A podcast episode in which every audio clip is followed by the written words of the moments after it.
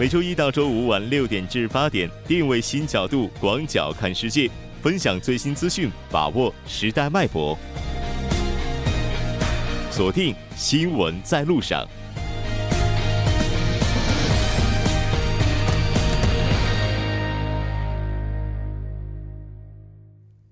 欢迎回来，这里是正在为您直播的 TBS EFM 调频 10.3 新闻在路上。那在接下来的半个小时当中，将为您带来今天的半岛之外、首尔新生活以及听首尔。广告过后马上回来。关注半岛之外事态走向，传播全球动态新闻声音。半岛之外。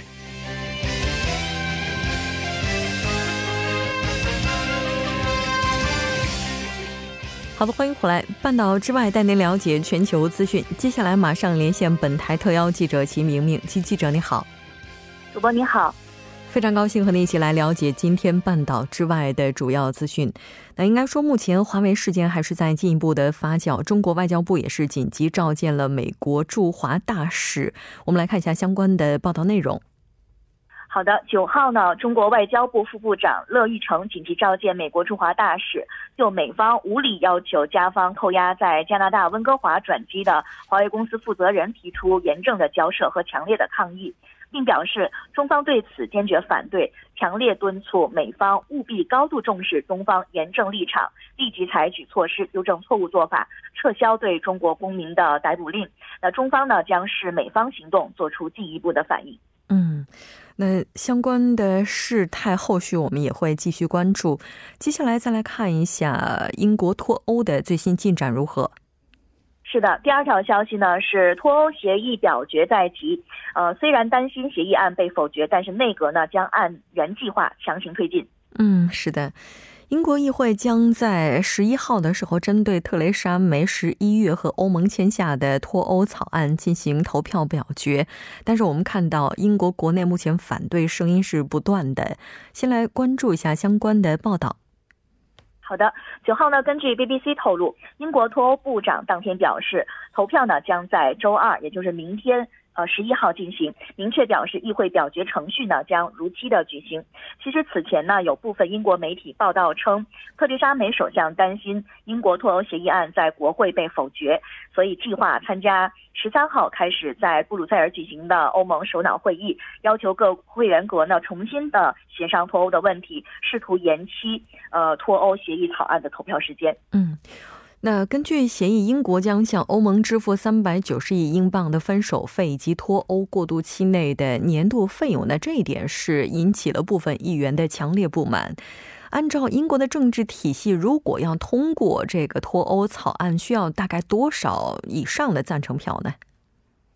是这样的，英国的众议院定员人数呢是650人，如果想要通过协议案，那需要320票以上的赞成票。现在呢，第一大在野党劳动党对此表示反对，再加上保守党内的强硬派强烈的反对特蕾莎梅提出的这个脱欧协议案，所以能否通过议会真的还是一个未知数。不过，随着内阁表明强行执行的意向，那预计议会呢表决还是要如期进行的。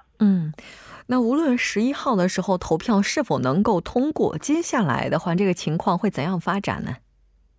其实如果议会否决了这个协议案的话，英国其实将面临几种选择，比如说与欧盟进行脱欧的再协议，或者是2次公投，或者是初期选举以及不信任投票等等。但是对此呢，欧盟明确表示拒绝第2次公投和提前议会选举等等。那么一旦这个协议遭到否决，英国部长必须在21天内阐明下一步计划，而且英国政府其实此前也已经警告，如果国会不接受这个脱欧协议的话，英国有可能被迫无协议脱欧。是的，没错。那也就是说，目前这次投票哪怕通过了，接下来依然会面临拉锯战，因为在欧洲理事会的会议上将会继续进行投票。那当然，我们也看到目前有分析就表示，英国脱欧可能会持续到2020年。这条关注到这儿，再来看一下下一条报道内容。好的，下一条报道是有关于法国黄背心示威的情况，现在也有统计，超过13万人上街，总统呢将响应诉求。是的，那先来看一下最新的报道内容。好的，法国各地连续第四个周末爆发了抗议调涨燃油税的黄背心示威，现在全国有超过 13.6万人 参与，造成了至少 130人受伤， 超过 1700人 被捕。法国总理菲利普表示会继续与和平示威者对话，誓言恢复国家的团结。总统马克龙也很快将会发表重要演讲， 推出措施来响应示威者的诉求。 那这次运动我们看到法国财长也表示这是对法国经济的一场重大的打击，那对法国经济而言甚至可以称之为是一场灾难。上周我们在节目当中曾经提到过，当局是不排除投入装甲车， 具体的这个情况确实是投入了，那这也是法国数十年来第一次动用装甲车。来看一下具体的情况。 是的，法国保安单位呢出动了近 9万名警员在全国各地严阵以待， 其中呢有 8000人 部署在巴黎， 而且还外加了 12辆装甲车。 这是当局数十年来首次因为群众示威而动用装甲车的情况。 但是呢巴黎当天仍然发生了警民冲突的情况。那这次示威也是引起了国际社会的广泛关注，那美国总统特朗普也是借此批评了巴黎协定。 是的，美国总统特朗普呢还借此发文称呢，法国的大规模示威显示美国退出巴黎协定的决定是合理的，而且还批评巴黎协定，建议马克龙政府废除花钱的巴黎协定，通过减税把钱还给人民。对此呢，法国外长就怒怼特朗普，表示不要干涉别国内政，还喊话称请远离法国。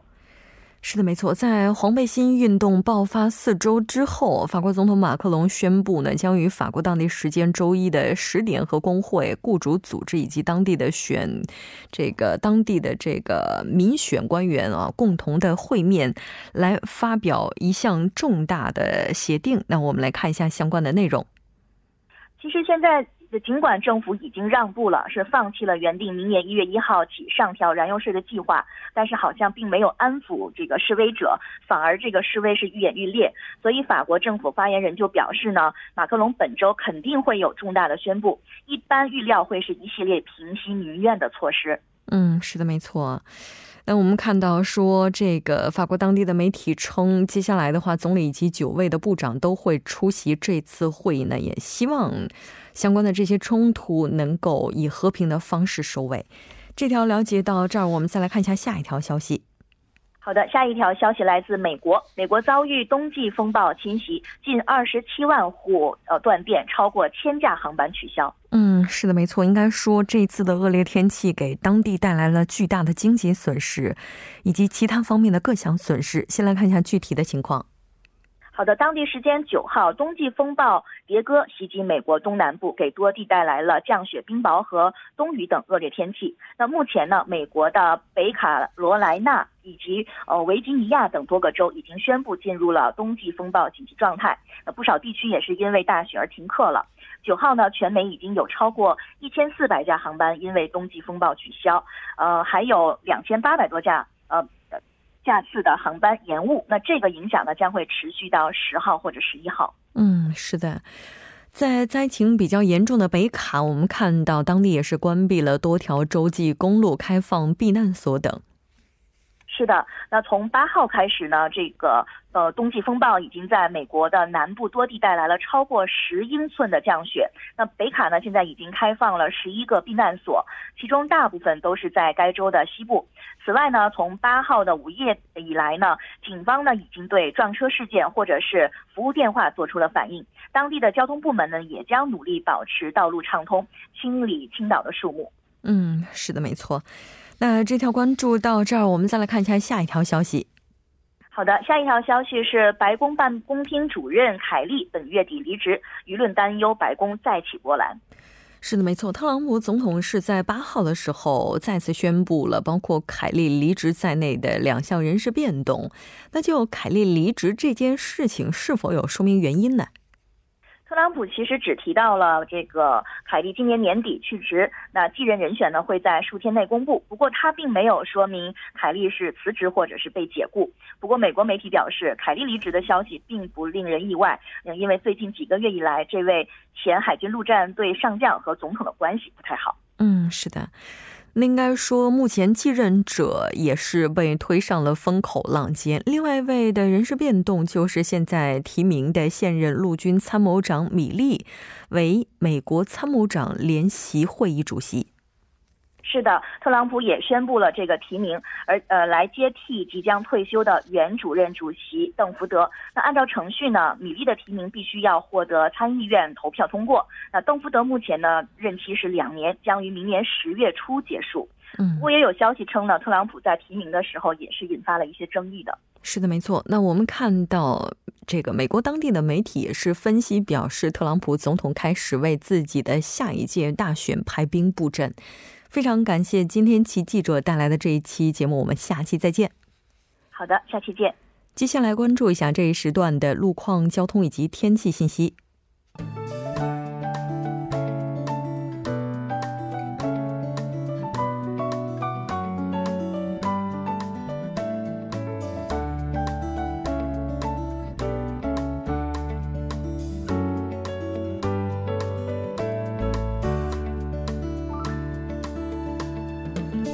现在是晚间的6点42分， 这里依然是由楚源为大家带来的道路和天气信息。 让我们继续来关注一下这一时段的路况信息。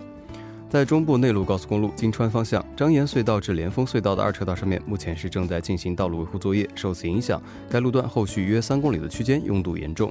相反方向， 文庆辽岭隧道至连峰隧道的2车道上面， 之前是进行的行车线绘制工作， 目前已经结束， 道路恢复正常， 您可以放心通行。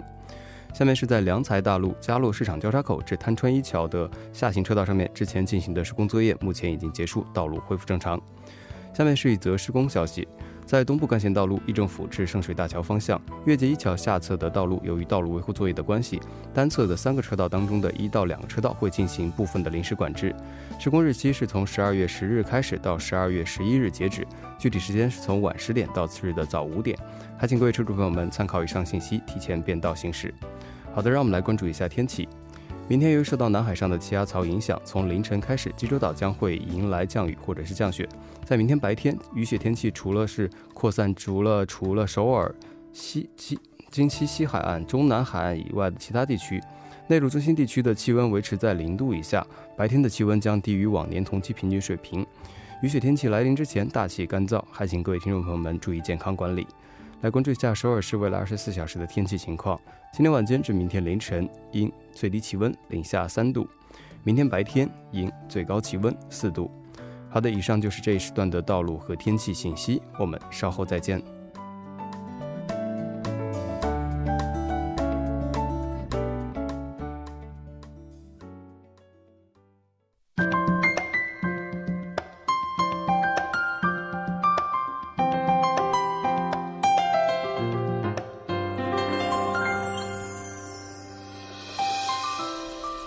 首尔新生活为您介绍首尔市面向在韩外国人推出的优惠政策、开办的教育讲座、举行的庆典。 接下来马上进入我们今天的首尔新生活。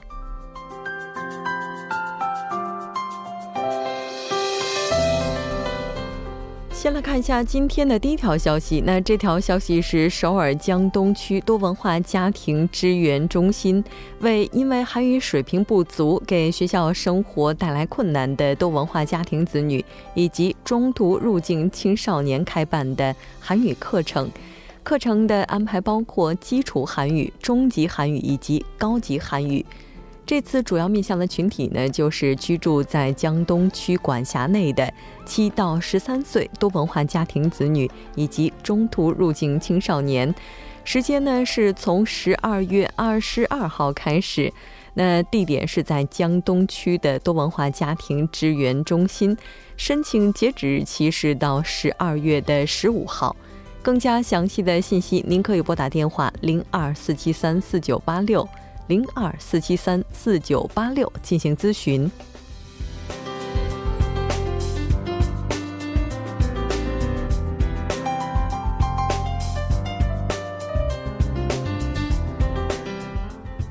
再来看一下今天的下一条消息。 这条消息是首尔西南国际中心提供的 12月 免费诊疗活动，地点是在西南首尔国际中心2楼。您可以乘坐地铁1号线到新道林站下车即可。那这次主要面向的是外国人居民，当然也包括韩国国籍的规划者。诊疗的时间以及诊疗项目安排，我们来看一下。16号是牙科以及西医，23号呢是牙科中医，那也就是韩医。11号、14号、18号、21号是牙科。那在这里要提醒您的是，如果您希望接受牙科的诊疗，需要进行提前预约，而其他的科目呢就可以在现场进行申请。您需要准备自己的外国人登陆证、护照或者是居民登陆证等有效身份证件。详细信息您可以拨打电话02-2229-4900、02-2229-4900进行咨询。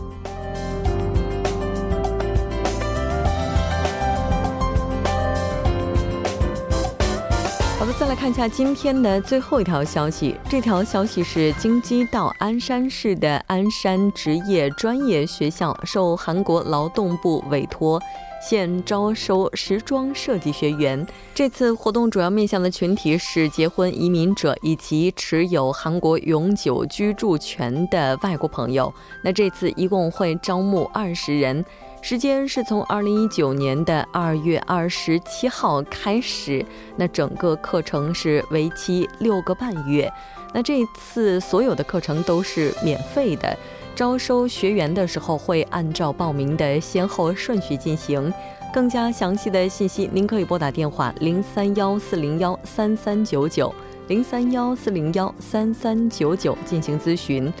好的，以上就是今天首尔新生活的全部内容，也希望这些信息能够带给大家的首尔生活更多帮助。稍事休息，马上为您带来今天的听首尔。